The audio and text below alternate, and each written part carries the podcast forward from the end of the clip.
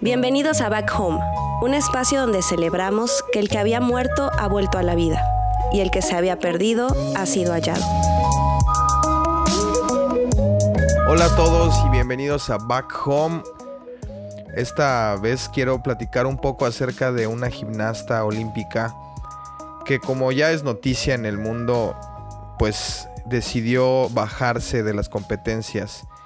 Y me refiero a la gimnasta norteamericana Simone Bales, que pues ha sido multiganadora en muchas cosas. Solo por mencionar algunas, ella ha sido siete veces campeona nacional, ha sido campeona olímpica en Río 2016 y cinco veces campeona del mundo. Es la única gimnasta que ha logrado conseguir esto tres veces de forma consecutiva. Este es el nivel de esta gimnasta. Y bueno, la semana pasada dio la noticia de que ella se retiraba de las competencias debido a, problemas con su salud mental. Y esto es algo que hemos estado hablando durante estas últimas semanas, el poder autoconocernos para poder tener una salud mental.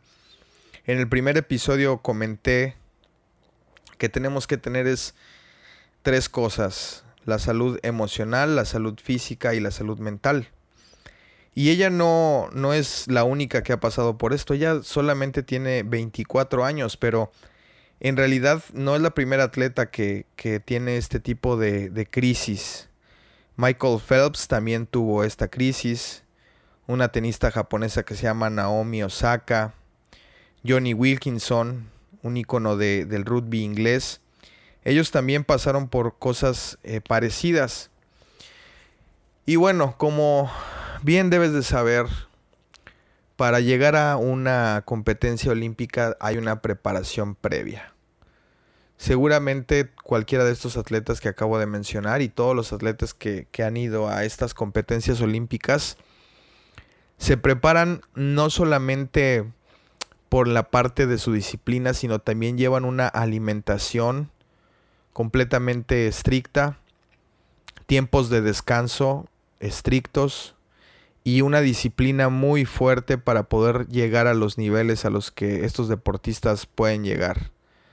Y esto sin contar la parte de que seguramente se perderán de muchas actividades recreativas, como a lo mejor cumpleaños de amigos, fiestas, a lo mejor no pueden comerse unas alitas y tomarse una cerveza cuando quieran, seguramente tampoco pueden desvelarse y quedarse hasta las 2, 3 de la mañana platicando o simplemente viendo una serie de televisión.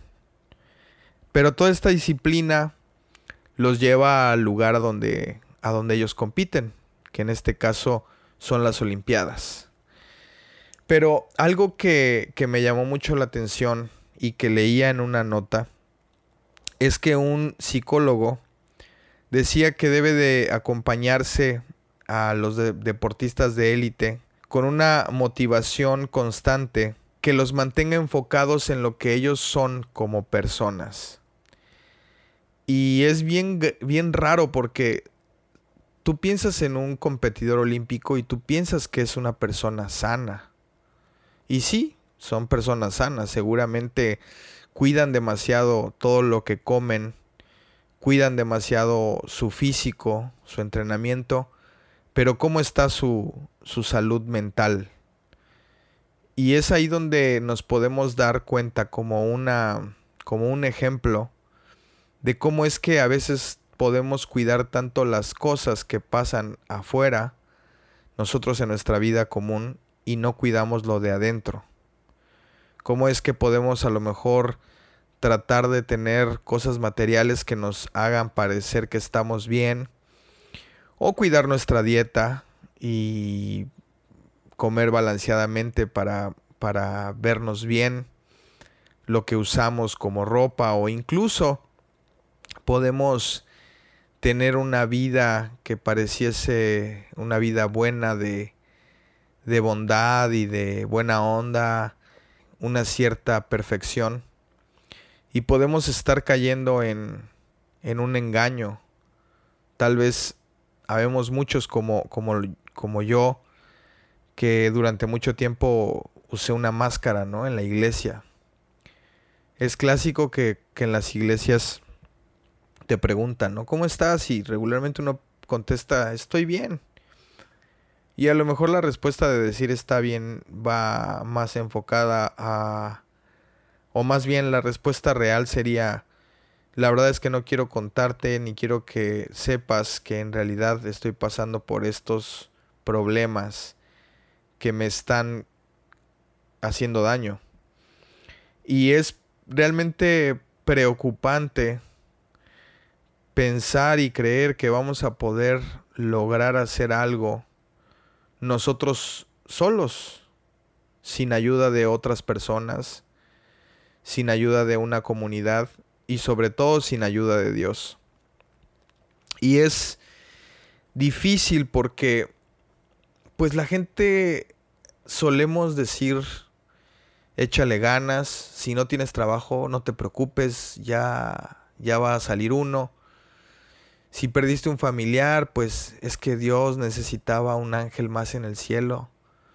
Y sacamos ese, este tipo de frases.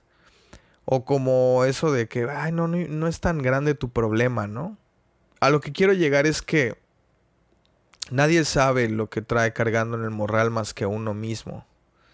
Pero también a veces no podemos nosotros solos cargar ese morral. Mejor no es suficiente con leer nuestra Biblia y orar.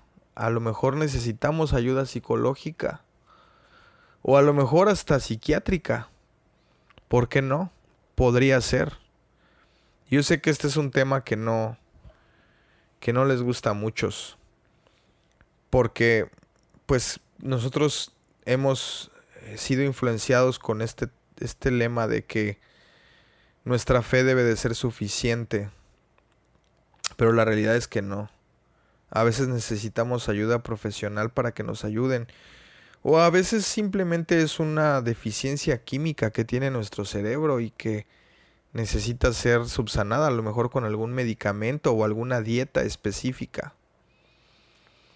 Por ejemplo, Matías no puede comer gluten.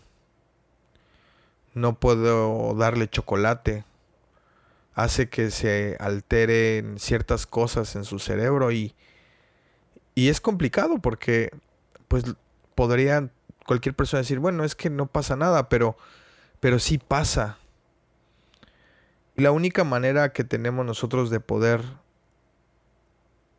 hacer una diferencia es siendo vulnerables con otros, dejándonos ayudar por una comunidad. Y no me malinterpretes, tampoco, tampoco es una invitación o tampoco estoy diciendo te ve y abre tu corazón con cualquier persona. No. Tenemos que ser asertivos en las personas a las que les compartimos ciertas cosas. Pero sí quisiera decirte dos cosas. Una, no eres el único que está viviendo una situación complicada. Y dos, podemos salir adelante con la ayuda de otros.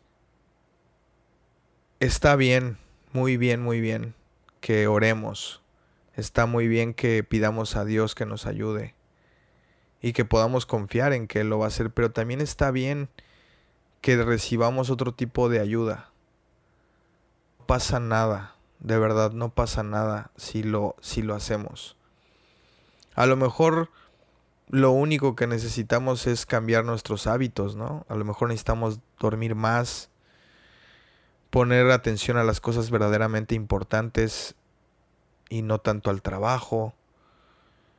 Probablemente necesitemos ayuda profesional de un psicólogo, de un psiquiatra. Probablemente baste con la plática con un, con un amigo, con un pastor. No lo sé. Eso cada quien lo, lo tenemos que ir descubriendo. Pero en un mundo de inmediatez, en un mundo donde pareciese que todo tiene que ser rápido tenemos que tener también paciencia y saber que cualquier situación que estemos pasando es un proceso que tenemos que vivir y que tenemos que pasar para poder llegar al otro lado y ser un poco más enteros. Y me refiero a enteros porque la realidad es que no creo que yo, no, no creo yo que, que lleguemos a un punto en el cual digamos estamos bien siempre. Creo que debemos de valorar los momentos en los que no estamos bien para poder valorar los momentos que estamos bien. No lo lograremos si no nos enfocamos en lo verdaderamente importante. Y lo verdaderamente importante creo, creo que es que estemos bien nosotros mismos. Hay una parte en la Biblia en la que Jesús dice que debemos de amar a nuestro prójimo como a nosotros mismos. Y si nosotros mismos no nos amamos, ¿cómo vamos a amar a nuestros prójimos?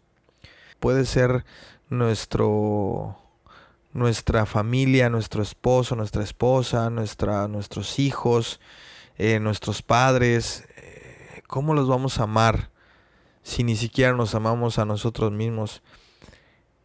Y creo que el, el autoconocernos es como el comienzo, es como la primera puerta la verdad, si me preguntas, no sé muy bien todavía cómo es eso de amarse a uno mismo. Creo que todavía no lo sé completamente. Pero sí, sí sé que, que quiero saber, ¿sabes? ya para terminar, solamente quiero decir que he tomado esta historia como un ejemplo para hacerte hoy una invitación a no quedarte callado, a ser vulnerable y a pedir ayuda. Todos necesitamos ayuda, todos en algún momento también podemos ayudar. Así es que esa es la invitación que quiero hacerte hoy. No te quedes callado, sé vulnerable, pide ayuda a las personas correctas y no sé, tal vez te sorprendas en el camino. Gracias por haberme escuchado, cuídate, bye.